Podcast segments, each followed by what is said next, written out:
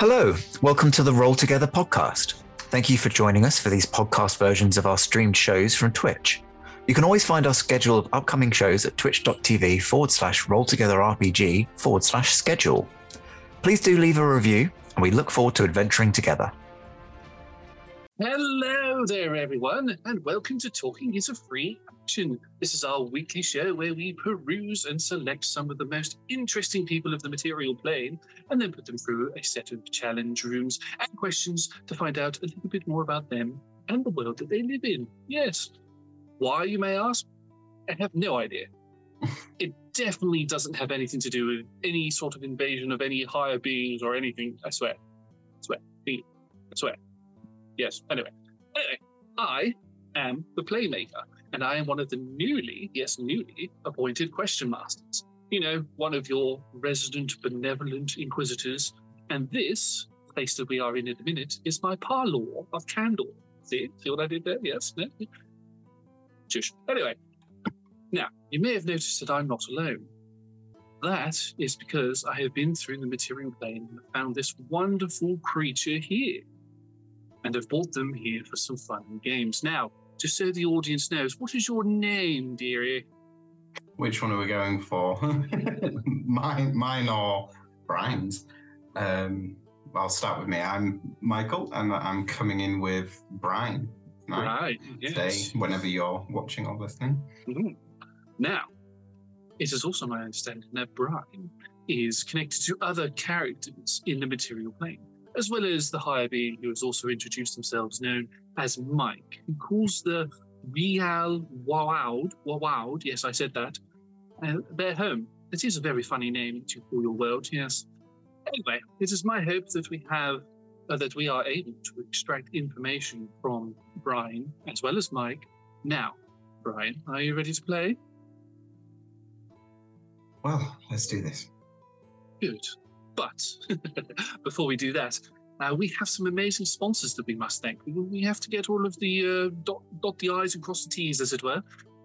The sponsors that we have are the entities known as Hero Forge, Ultra Pro, Phoenix Dice, and Alchemy RPG. And we also have a group of fantastic supporters in Idol Champions, Neverwinter, Elderwood Academy, and D&D Beyond.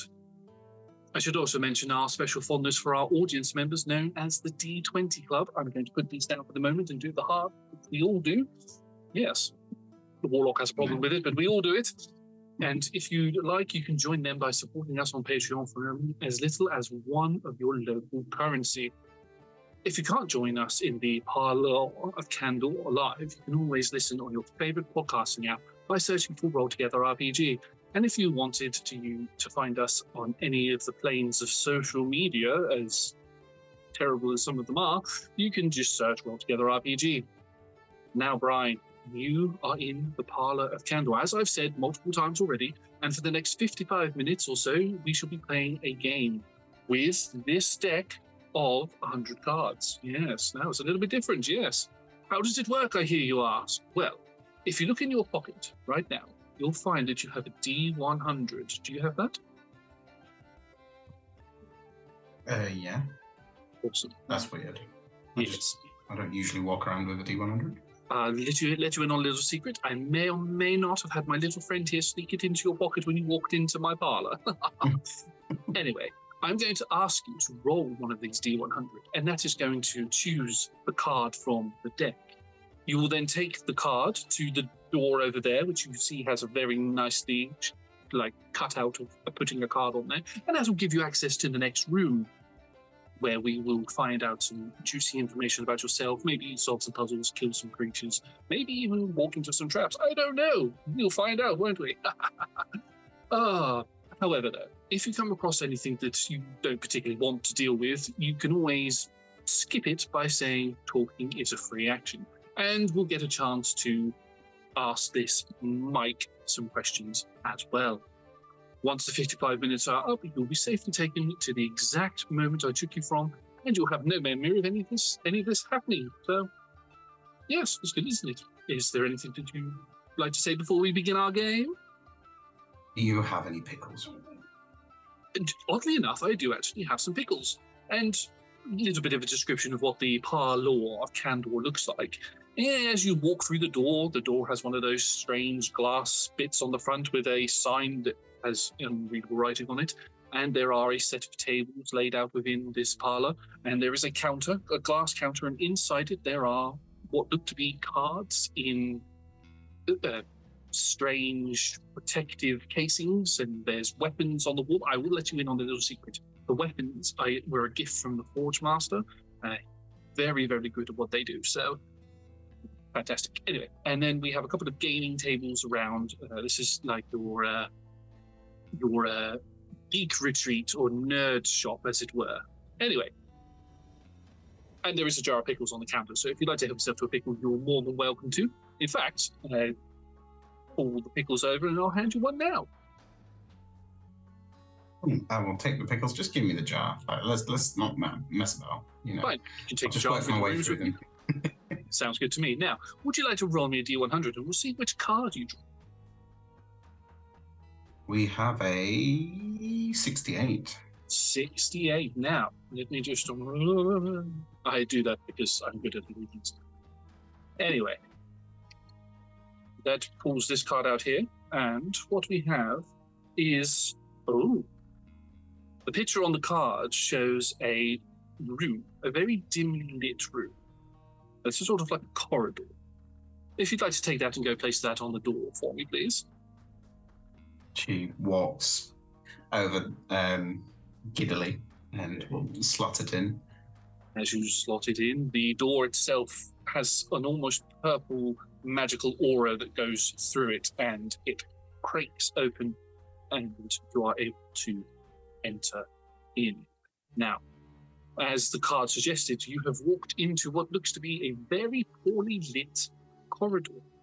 The surface of the floor that you are currently walking on is very uneven. There's cracks and small holes that lead into some sort of void, but not enough for you to fall through, however. And you are able to carry on. It's very dark in here. You can't quite see to the end of the tunnels, at the end of this corridor, so you can't see the door. But you're going to have to do a little bit of walking. How do you wish to proceed? Well,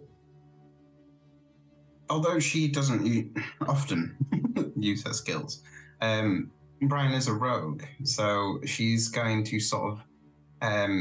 if the walls... Did you say there were walls? There are walls, yes. She it's very in theme for her to basically just avoid the floor. But I will start with what every good rogue should do, is make an investigation check to check for someone on the floor. Yes, please do. Loose ones that may take her into the void.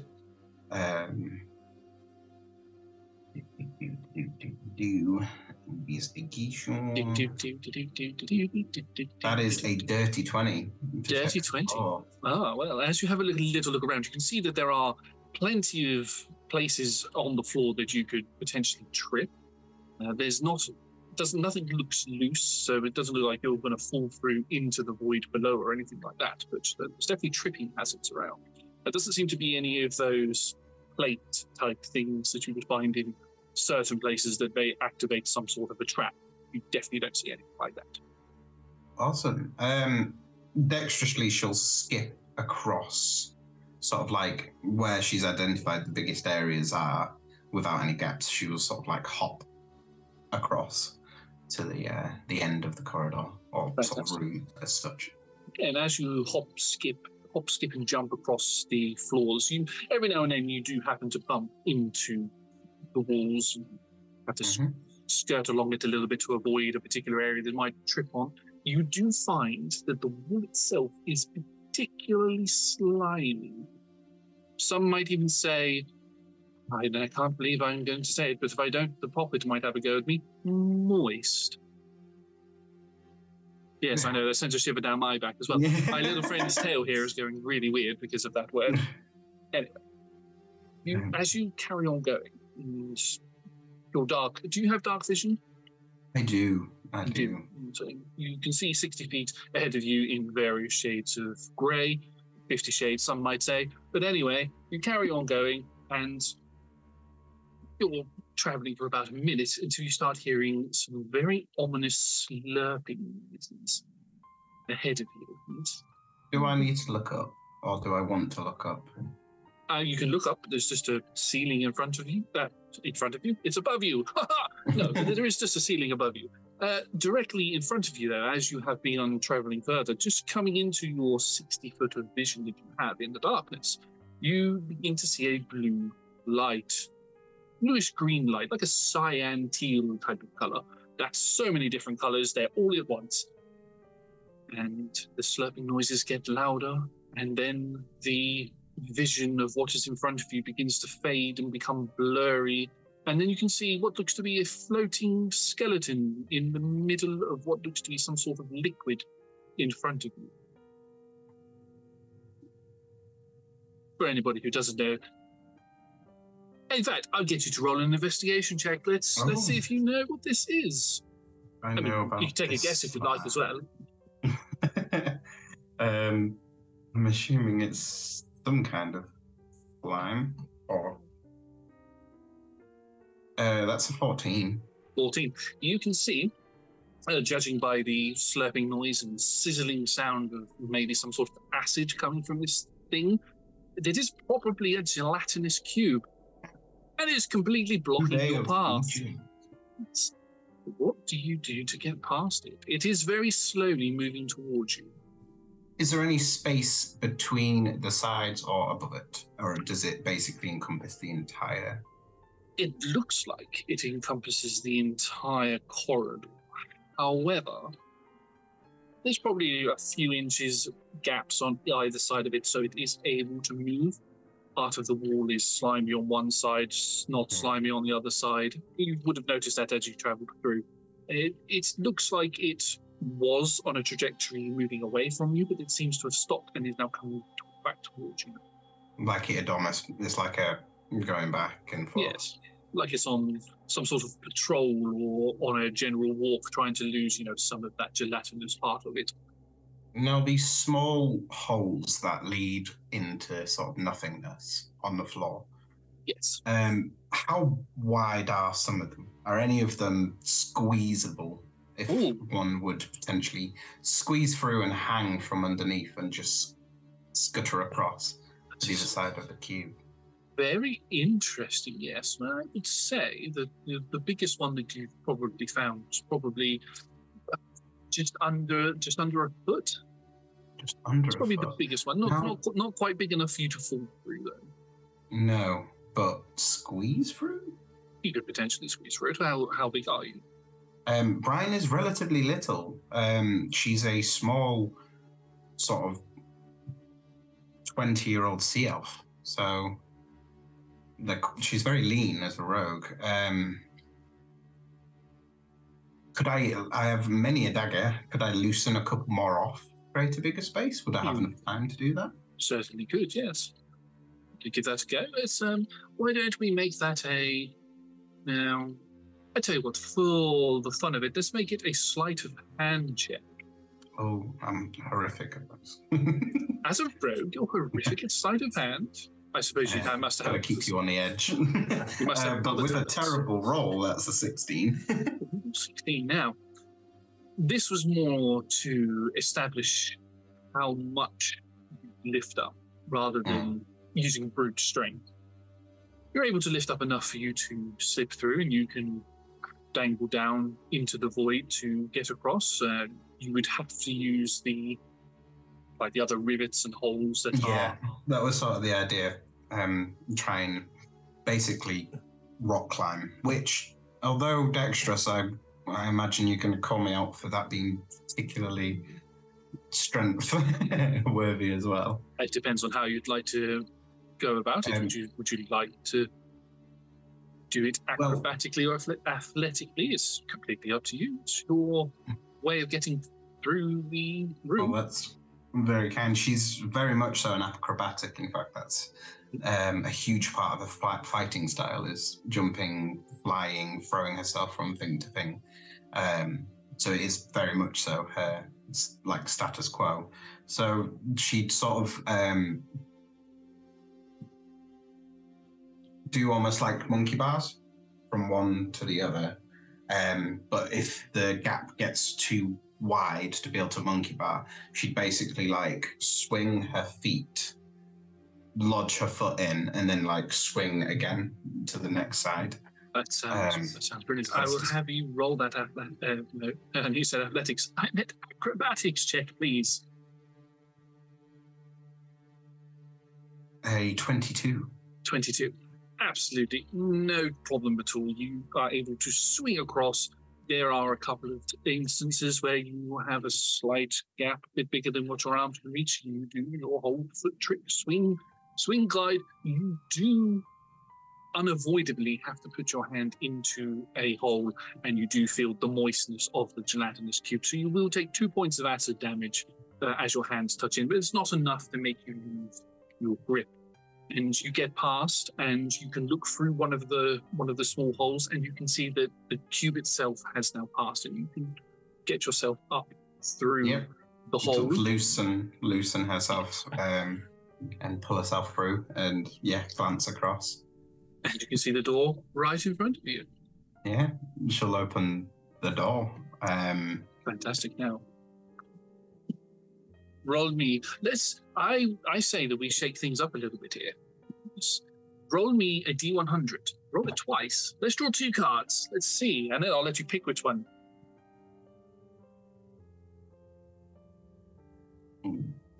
We have did that wrong. We have a 54. 54. A 55. Oh, well, that's interesting. So, as I draw the cards, I have two of them here. Now, you get to pick. The first shows that of a very dark room with what looks to be a table and chair inside. The other shows another particularly dark room, but there seems to be a variety of snake-like creatures. Which one would you like to go for? I think I might need a little bit more time, so maybe we should take a free... have a moment. Talking is a free action. There we go. I tried to segue, but that backfired. You're all good? Hi, Mike. Hello. How are you doing? It would have been really awkward if I'd have just fallen and your first one was just like, so how do I not kill character on my very first one? I think it would have been a case of that. It would have been like a video game where you would have fallen and then just respawned back at the beginning. But like, let's try this again, shall we? Right, so I am trying to pick up a D100 because, you know, I'm clever and didn't do that beforehand. So that we can roll the dice for a particular question we are going to ask. How are you finding Monsters of Maelstrom at the moment? Is it going good? There's nothing better than just, like, good old swashbuckling, beamed, like... I don't know why, but I always picture... it just being in like a tropical paradise on a pirate ship kind of vibe in my head. So it's just so fun to get into that, you know, being in that on a boat with such a localized story, because you're on a boat, you're not disappearing off into woodland, you're not disappearing down a road, you're all together, and it's just so fun. It's nice because it's surprising how little that happens as well in a campaign. I also find as well, when you do something that's either in a set place, so like if your campaign's always set in a particular town, you don't travel around much, or if you're on a ship, the NPCs become more attached to them a lot quicker. Absolutely, and not only does it give you the option to explore your own backstories and stuff, but you also can learn more about the NPCs that you're with, and they almost become like characters. So it's almost given the DM or the DMDM a chance to actually play with you rather than guide you. Yeah, you should get that. Yeah. Anyway, I'm going to roll some dice. Let's see what question we get. What we're going to talk. Yes. So I rolled a 23. Now, 23 is... Now, does Brine have any scars, would you say? Any scars? Yes. So the question is, how did your character get their worst scar? Now, you could answer that for Brine, or you could answer that for any of the other characters that you play, if you want to. I think potentially, just she must do, because she literally throws herself around. So there's a big part of her, the way she fights is she never fights someone face to face. She always has to get the drop on them, or she has to be somewhere the least expected.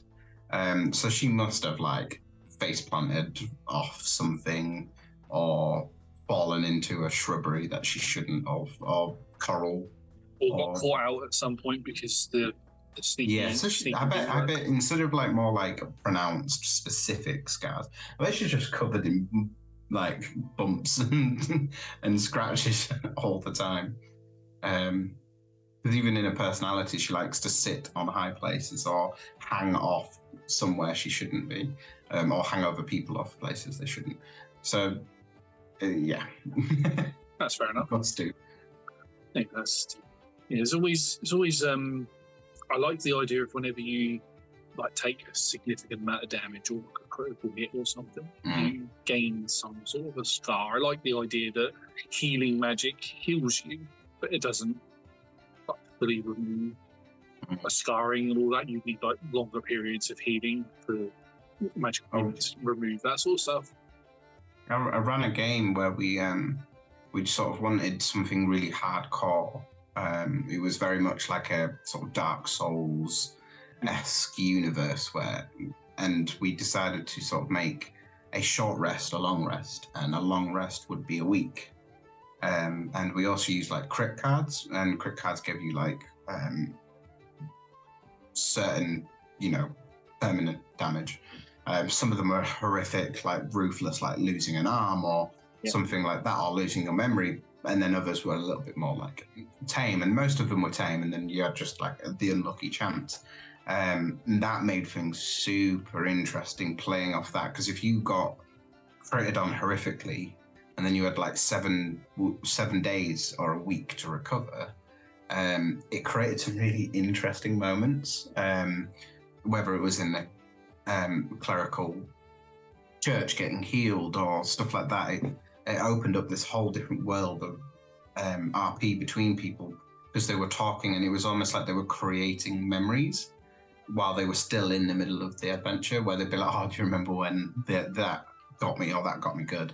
And it was hugely downtime orientated as well, so it was more enjoyable to have 7 days of long rest as such. Because it wasn't just oh, you sleep for 7 days.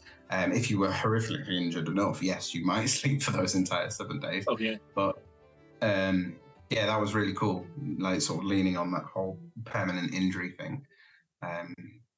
And those, yeah, they were permanent unless you could truly find a way to try fix it through some kind of high-level person, or I guess you just don't have a hand for a while. That's cool. I'm playing in a game, a home game at the moment, where the DM uses an injury table every time a critical hit is scored against you. I know it's when you are taken down by a critical hit, so it's very, very niche as to when it happens. You take a critical wound, and critical injury, should I say, and the most common one that I get is some sort of internal bleeding. And the effect of internal bleeding is at the start of your turn, you make a constitution saving throw, and if you pass it, turns normal. If you fail it, you lose your turn. It's oh, yes, that's ruthless. I think I prefer to be stunning striked. Yeah, and I find that just as ah. And that's and I'm the healer, so that's even worse. Yeah, that is ruthless. Anyway, should we roll another question? Would you like to go back in?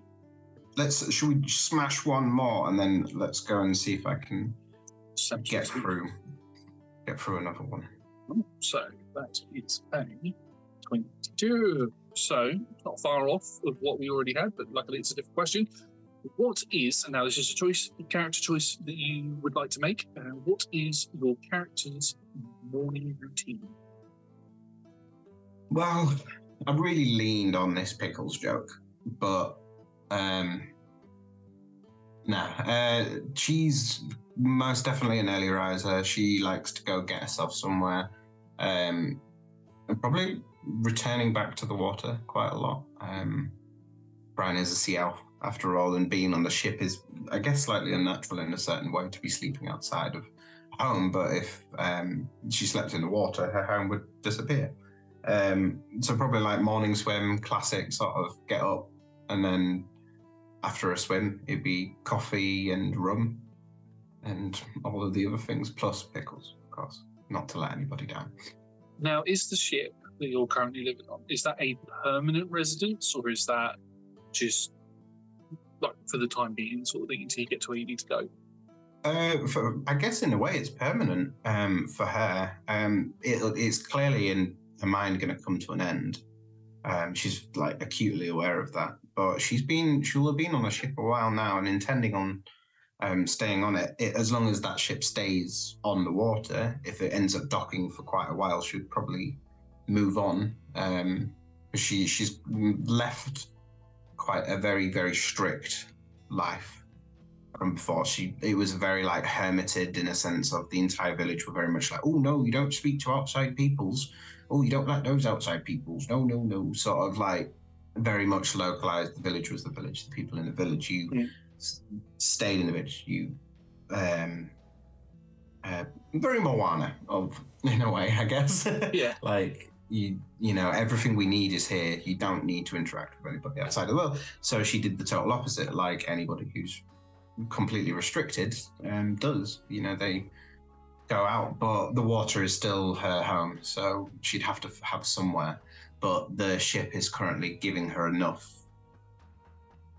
to learn and see new things without, you know, totally separating herself from who she is and that life from before. So I was going to say, you could ask the captain if you could have like a little, you know, how you get like shark cages and stuff, you'd have like a little room attached to the bottom of the ship. Not too big, just in case you go into shallow water, but just enough for you to put a bed in and just sleep underwater. Yeah, now and then. Yeah, but bar that, she's pretty damn straightforward. Like, morning swim, cup of coffee, go find someone to irritate for a little bit. That's right now.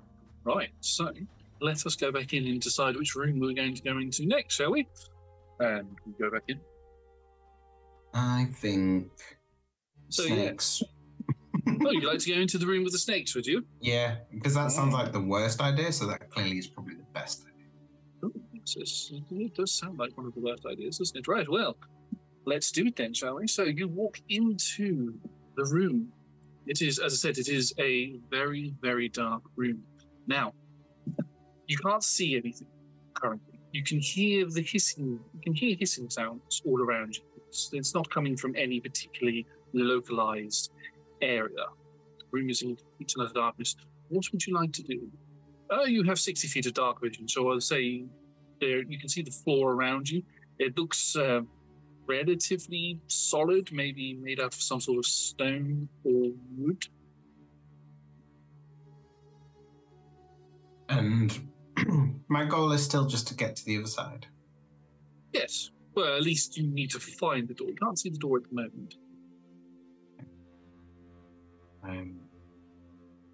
Well, I've never been on one myself, but I was always told in dungeons, you start left and then you keep going left until you can't go left anymore. And then you turn around and you keep going left.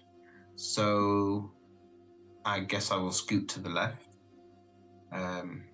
and sort of use the wall as a guide and just keep going and follow it. You begin walking left and you walk not very far, probably 60, 70 feet until you reach and on the wall, or just in front of the wall, sort of attached to it, you can see that there is some sort of a statue stood there. It's very greyed, almost looks like a very light grey, a few little cracks in it, and you can see that there's a halfling in a position of horror. Oh, basilisks. Have I got anything in I have a backpack. I don't. I'm gonna get a little like rag out and pull out one of my main dagger, and then I'm going to quickly like breathe on it, polish, and then I'm gonna attempt to use that to carry on looking, and basically don't look at anything apart from looking through it with the reflection of the dagger, if I can. But if it's pitch black, I don't know if there is a reflection that I can use. I mean, you can definitely see yourself off of it.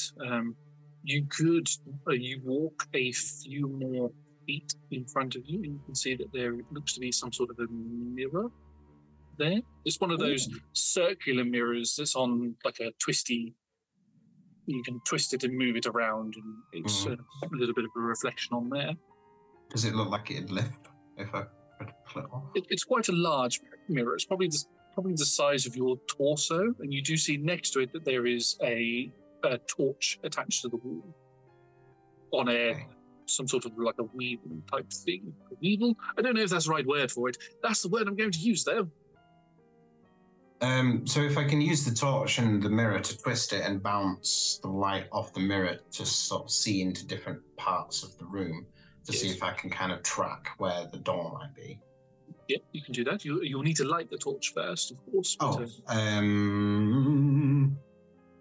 is there any like rocks or pebbles on the floor or anything like that?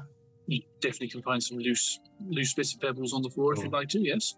I'll take the dagger and the rock and crack it together to try and make a spark. Light it, because I don't actually have flint and steel or anything like that. Okay, but yes, you do that. Torch lights up, and you're able to use the weevil, as we're now calling it, to pull it around into position, and the light pulses off, and is a very focused light, but you can see all the way to the end of the room where the mirror itself is pointing to, and it was pointing directly or diagonally across the room. You can see there are a number of different pillars in this room, just in front of yourself, and there are a few other statues in here as well. Still hear the sounds of hissing, and just as the light hits the end wall, you can see what looks to be the shadow of something moving in from that direction. You can, however, see that the door to the exit here is just to the left of the light. Do I see any other mirrors? There is a mirror right where your light has shined. You probably need to adjust your mirror probably 90 degrees to the right and 45 degrees up in order to hit it. But you can see that there through the light. I'll adjust it. Just reflect off the next mirror. You do that and it goes wink-a-bing, wink-a-bing, wink-a-bing, wink-a-bing, and it sort of lights up the entire room.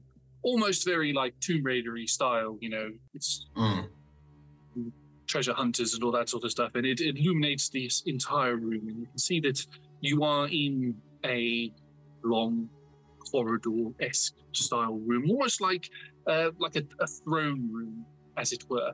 On the opposite end, the way that you came in, you can see that there is a staircase that leads up to a throne, and on said throne there is a statue of some ruler of some sort. And there are statues littered in various different locations around the room. But you can still hear the sounds of hissing, and you can see a rather large creature is beginning to make its way towards you. What would you like to do?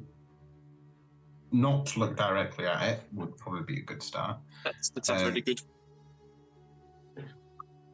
How close is the door?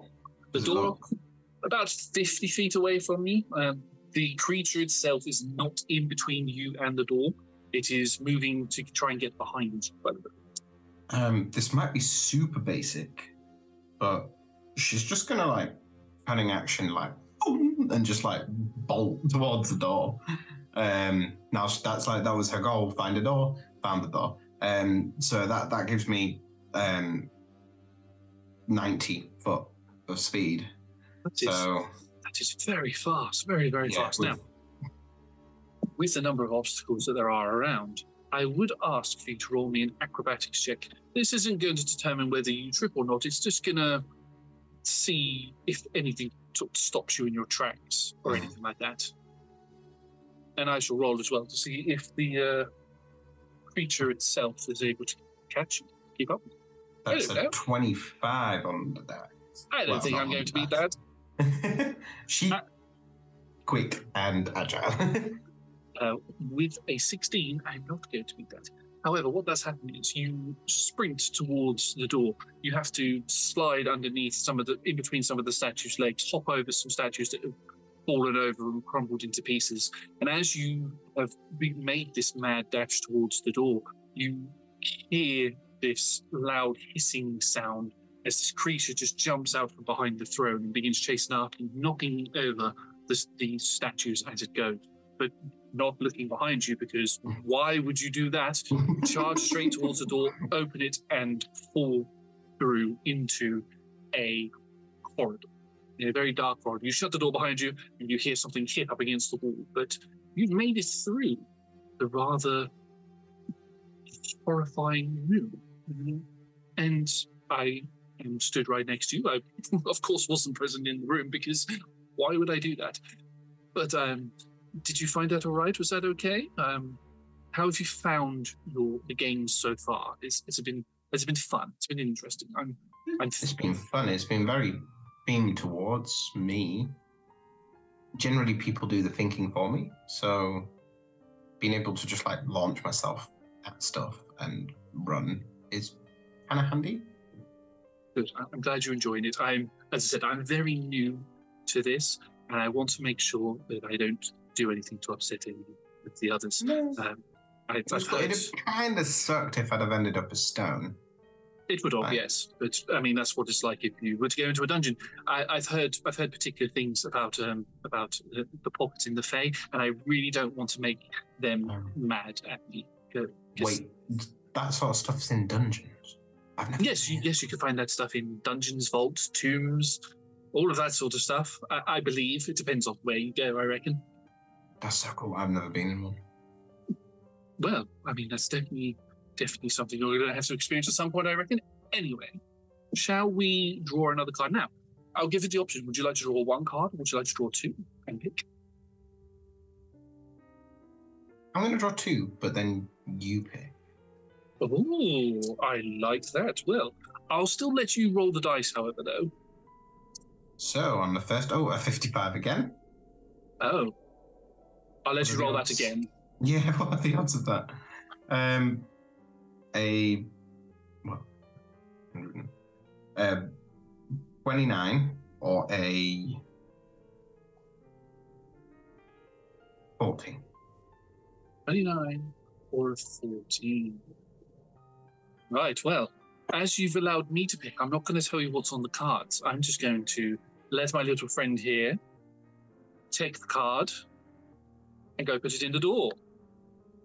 You see there's a rather almost translucently radiant mouse will run over, grab the card from my hand and put it into the door.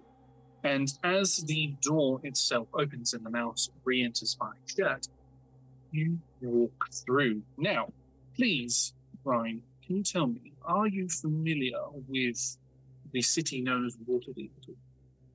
I feel like she'll have docked there once or twice, but never spent more than a day there. You walk through the door, and you find that you are in a very wide open space. The familiar dock area of Waterdeep is present around you. You can hear the sounds of screaming and shouting coming from just off of the key area and where the marketplace and all that sort of stuff would be. And you can see what looks to be a rather large and very naked statue seems to be rampaging around the dockyard, picking up swords and throwing them, picking up fish and chucking them back into the sea. The people are running around in absolute fear. Parts of the city itself look like it's in complete and utter ruins. There's fire everywhere. You are on your own. The only person around who seems to have any weapons on you. There doesn't seem to be any town or city guards anywhere. What would you like to do? It's not like it's actually hurting people. It is. There are people who are getting hurt. There are stools that are being thrown. The stools are either hitting into other carts and things, and whether people are on, or it's picking up carts and lobbing it with people in them.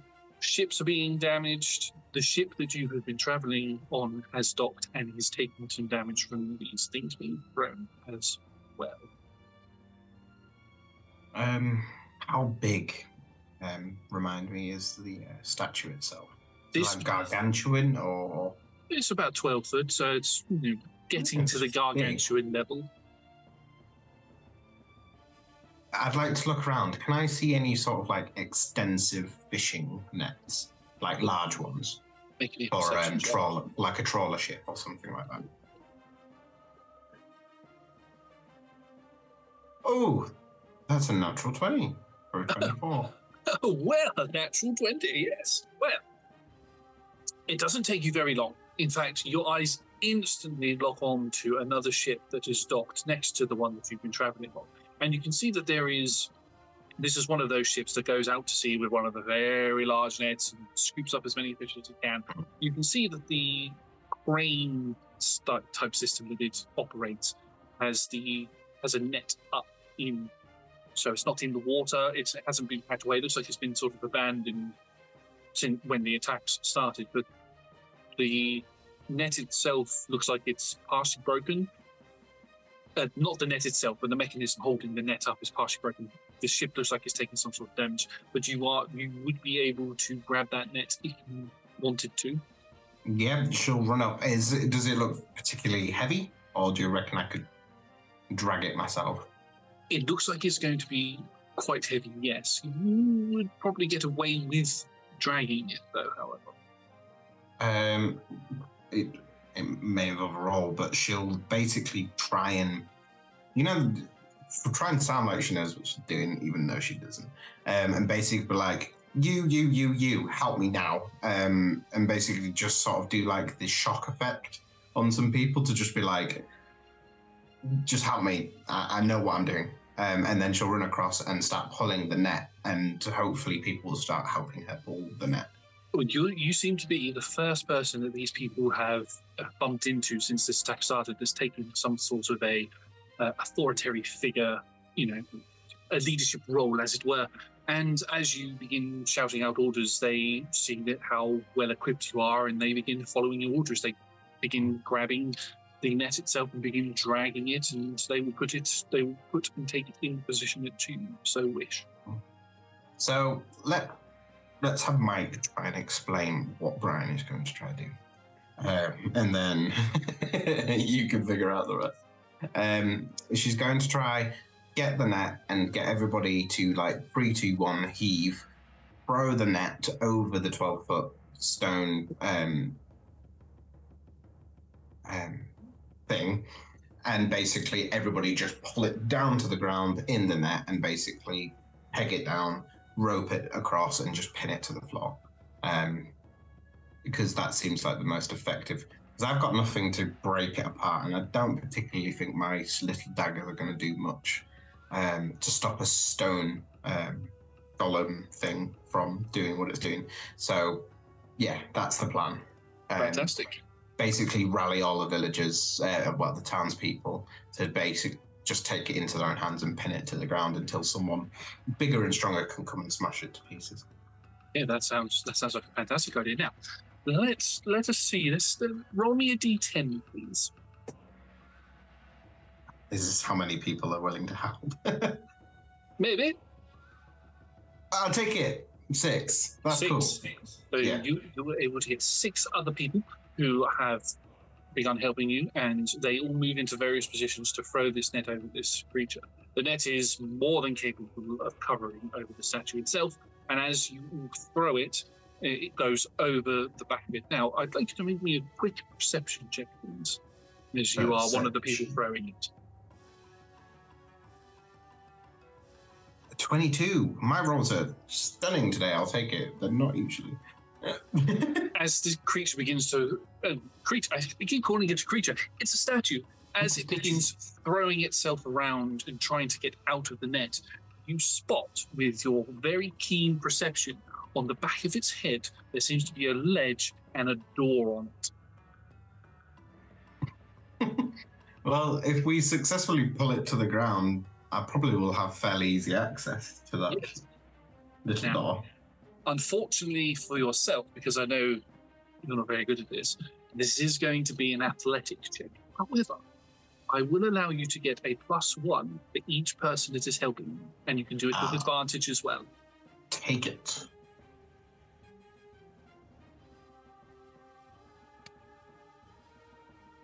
So, okay. So, we have got a 13 plus 3, so 16. Throw a 6 on top. 22. 22. That took me a lot longer to do in my head than I thought it would. We both just went way in the next. 22, right. Well, I mean, that's more than enough. The creature, I mean, I'm going to roll, but I rolled a 3. But so you pull, all of you pull, some of you, as the creature begins to, or the statue begins to crumple down, it goes to do the whole thing to try and get you all to go flying, but as you all lift off of the ground, there's some momentum that you get, and you go as hard as you can, and the creature, the statue's knees begin to crack, and it just slides off and crashes to the floor, unable to get back up because its legs are still stood in place, broken at the knee level. It is writhing around, but you could try and attempt to get through the door if you want to. Yeah. I mean, I'm not going to make you roll for it because you are very acrobatic. You hop onto the back of the statue's head, you put your hands through the net, open the door, and as the door itself opens inwards into the creature's head, but you can see that it is a corridor on the other side, but you're able to get through the netting and you go through the door. You end up on your butt, but you go through the door. And you are and you are now in the corridor. Now, at this point, I think it would be interesting for me to go, talking is a free action. I actually managed to successfully do these because I didn't have to use my riddle brain or anything like that. So I got a bit distracted and excited. We haven't come across any puzzles yet. Anyway. Let us roll a dice to see what question we get, and I drop one on the floor. That's not very clever. That is a 34. Roll that dice. Ooh, okay, so what's an arc or adventure you'd love to explore in a campaign that I haven't had the chance to yet? Is that as a player or DM? Either. Let's say both. And we've seen that you've DM'd Huxley's Book Club on the channel, and you've been a player in quite a few things. So is there anything in particular, any arcs or anything you'd love to DM or explore, or anything that you'd like to play as a player? There is there's a couple of there's just so many. So as a player, I really would love to do the whole the wizard from level 1, where you start at level 1 and the theme is truly of when someone's got true magic potential. Because you see it now and then, and I think a lot of DMs do an incredible job of really making casters feel powerful, but there is something I'd love to see where you have to have a group of casters or something like that, where the whole thing is everybody's what is running through their veins? They are just whether it's a world where it's just low magic in the first place, and you have some people, where maybe the max level of wizards you have is 5th level wizards in your world. And so that it takes, depending on the DM, takes a couple of months, and already you're level 6, level 7, and more powerful than any other magic user in that world. I'd love to play a true natural born caster type thing. Yeah, and it's really nailed down that you are something brand new, and special, and it doesn't even necessarily have to be heroic, but it could be that direction of like truly something unique and interesting. I think that would be really cool. You could definitely do that, like depending on the world that you're playing in, and the DM could do it in a sort of way where this is DM brain for me, just going off on one now, where you're, because you're such a natural caster of magic, you are integrated into the very fabric of the world itself. So you could really play into that, and you know, gods of magic and all that. You're connected to them, connected to ley lines, whatever the magical system that the world uses. But yeah, that's a very good way to help your DM. What's the word I'm looking for? Craft out the world and add that extra lore to it. I think that's really cool. To be fair, and plus to a DM, I think it's something I'd love to do for someone. Because, like, how awesome would it be if, you know, I mean, I'm a big believer in you find out who the characters are, then you kind of write the story. And you write a lot of, don't get me wrong, every DM I'm sure has some, like, stunning ideas, but I really like to take those ideas and tailor them into something that is very unique and special to a player. Yeah. Through whether it's their backstory or even a passing comment that they might make, and you go, that's really cool. That's going to come bite you in the ass later. Well, like a passing comment of, I am part of a book club, perhaps. Yeah, absolutely. And you just roll with it and say, that's really important to me as a DM.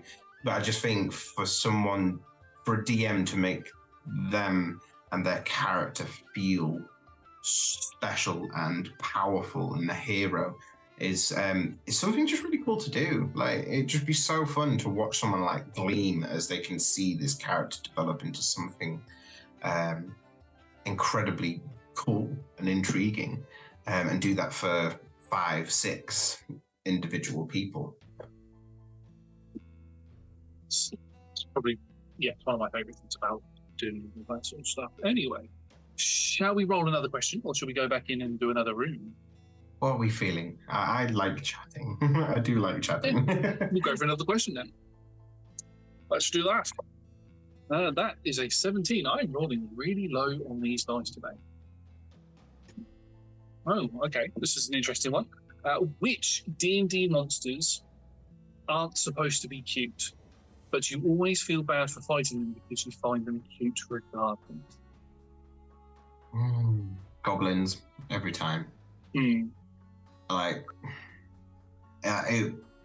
I never intentionally, because I'm a big believer in they're making a lot of, like, the certain humanoid monsters. I do love making them into societies and part of other societies in a lot of the worlds that I have. So, like, bugbears, hobgoblins, or goblinoids in general, other creatures that are semi-sentient, I throw into a lot of my cities, and I see a lot of people do that, and I really enjoy that because it can create such a dynamic. But a friend of mine who was like our forever DM for years and years and years and years, he just had this like auto switch to when he was playing goblins to play them just sort of like incredibly simplistic and stupid, but because of the way he was, he sounded really cutesy when he voiced them, because they are capable of talking, and a lot of them even do speak or have the capability of speaking different languages. And so when he voiced them, he always voiced them speaking very simple English or simple words. And so I always just equate goblins to my friend DMing them, like voicing them, when we would interact with them. So it's got a bit. What about you? What's the one that jumps out to you? The one that jumps out to me is the Beholder. Oh, yes. You see, absolutely, like the minis of the Beholder. I think that's, in my mind, that's the reason why they came up with the Death Tyrant, is because the Beholder was seen as too much of a cute creature, even though it looks menacing. But you see the minis and stuff, and some of the pictures that you saw, and you just think, oh, it's so cute. It's got horrible teeth and looks like he could bite your head off. Oh, yeah. I think it's the big eye that does it. But yeah, that's definitely one of them. Right. I think we have got time for one room, mm-hmm. and then we will have to wrap things up. So let's go back in, shall we? Now, yes. Yes. Right. So we're in this very dark and dank corridor at the moment. Shall we? Just one more room, shall we? Shall we do that? Yes. Hopefully it's not. What do I win? What do you win? You win the ability to leave. And a self-sentiment of completion, which you'll forget as soon as you go back to where I took you from.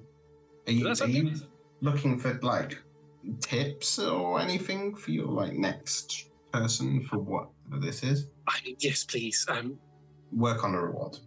Work on the rewards. Okay, yes. I will definitely take that into consideration. I want to make sure that I do a good job. I look up to some of the other question masters, so I want to make sure I do a good job for them. Anyway, would you like to roll me a D100, please? We'll do just the one this time. D100. That is a 39. 39. Right. Wow. Oh. Interesting. Right. It helps if I was in the right place. Sorry, my cards just dropped on the floor. Let me just pick those up for you. Don't worry, it's not 52 pick up. Don't worry about that. No, I'm okay. I've got the card that I want. I'm going to have a look at it. Very interesting. Yes. So that's 39. You said yes. I'll let you put that in the door. As you walk through the door itself, you find yourself in a 30-foot by 30-foot space with very wooden floors, a large, very large Gothic-style window where moonlight is coming in. And the moonlight itself reveals figures inside of this room. And when I say figures, I mean dolls. Very childlike porcelain-style dolls, various different designs. Scariness to them. This is creepy. It's very. There is a door on the other side of the room, which looks like it could be the exit. And as you walk in, you can hear the pitter-patter of tiny, non-flesh-like feet going around the floor, and a childlike giggle that just goes.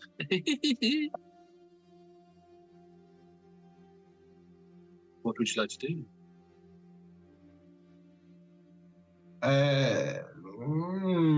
Perception check. Let's see if I can spot the little scampering thing. And it may roll me that perception check, as it were. Dirty 20? Oh, dirty 20, right. Well, I mean, there's definitely plenty of dolls in this room.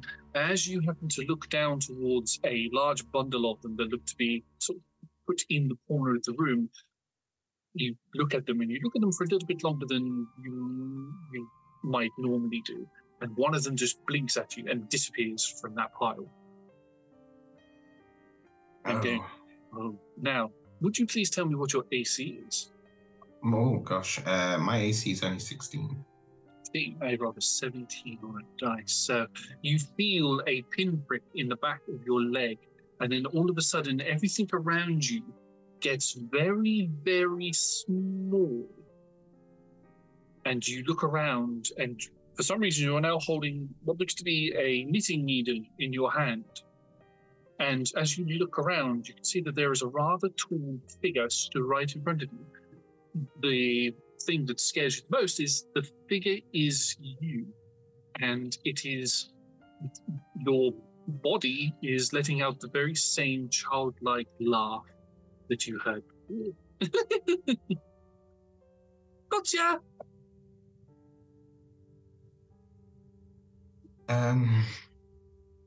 You're it, and your body begins running around the room and trying to hide behind various dolls. Obviously, with the size of your body, even though you are quite small, but you're definitely not the size of these dolls.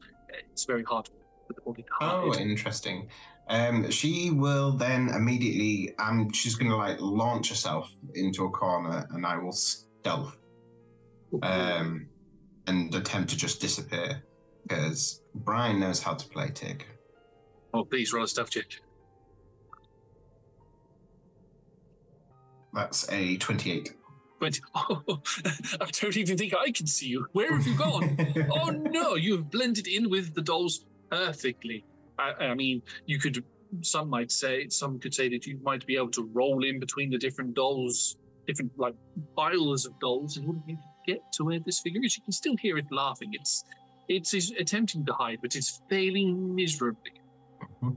And then, yeah, as soon as I find it, back. Okay, if you'd like to make me an attack roll, please. Use your normal dex and everything, but it will be against your AC because you're attacking yourself. That makes sense.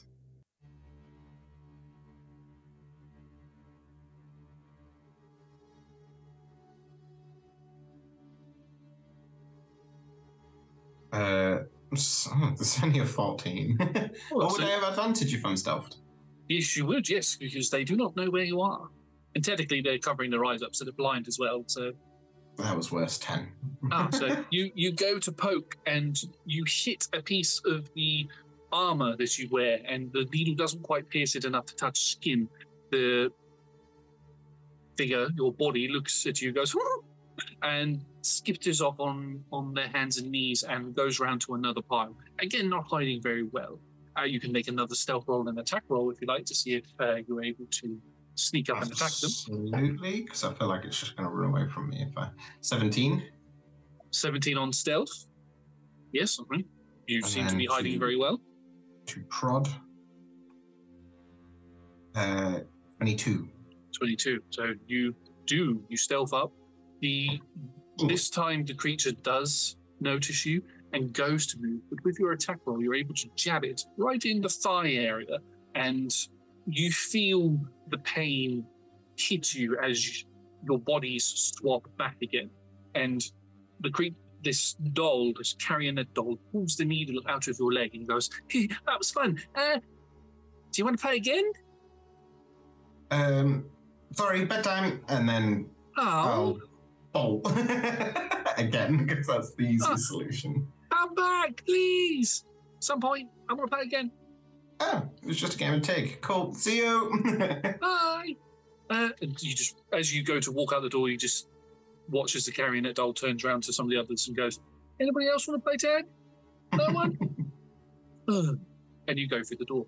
And as you get through the door, you find yourself back in the Parlour of Candor. Yes.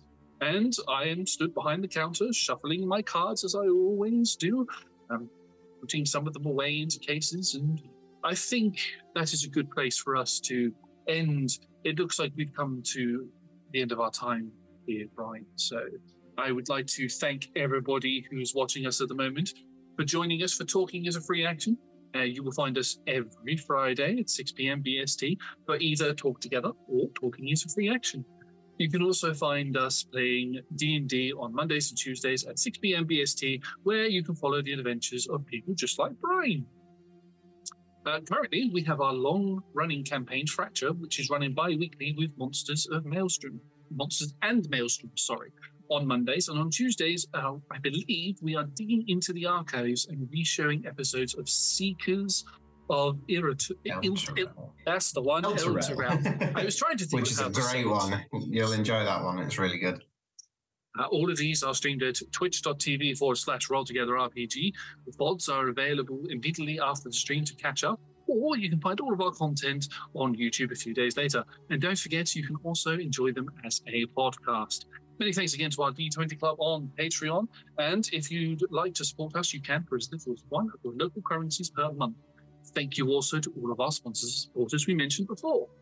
Now, Brian, you may exit the Parlour of Candor, and as you leave, the sign on the door flips to what you would assume would be the closed sign, and you can see the ancient question master proverb that says, "Always be classy at the table." Bye-bye.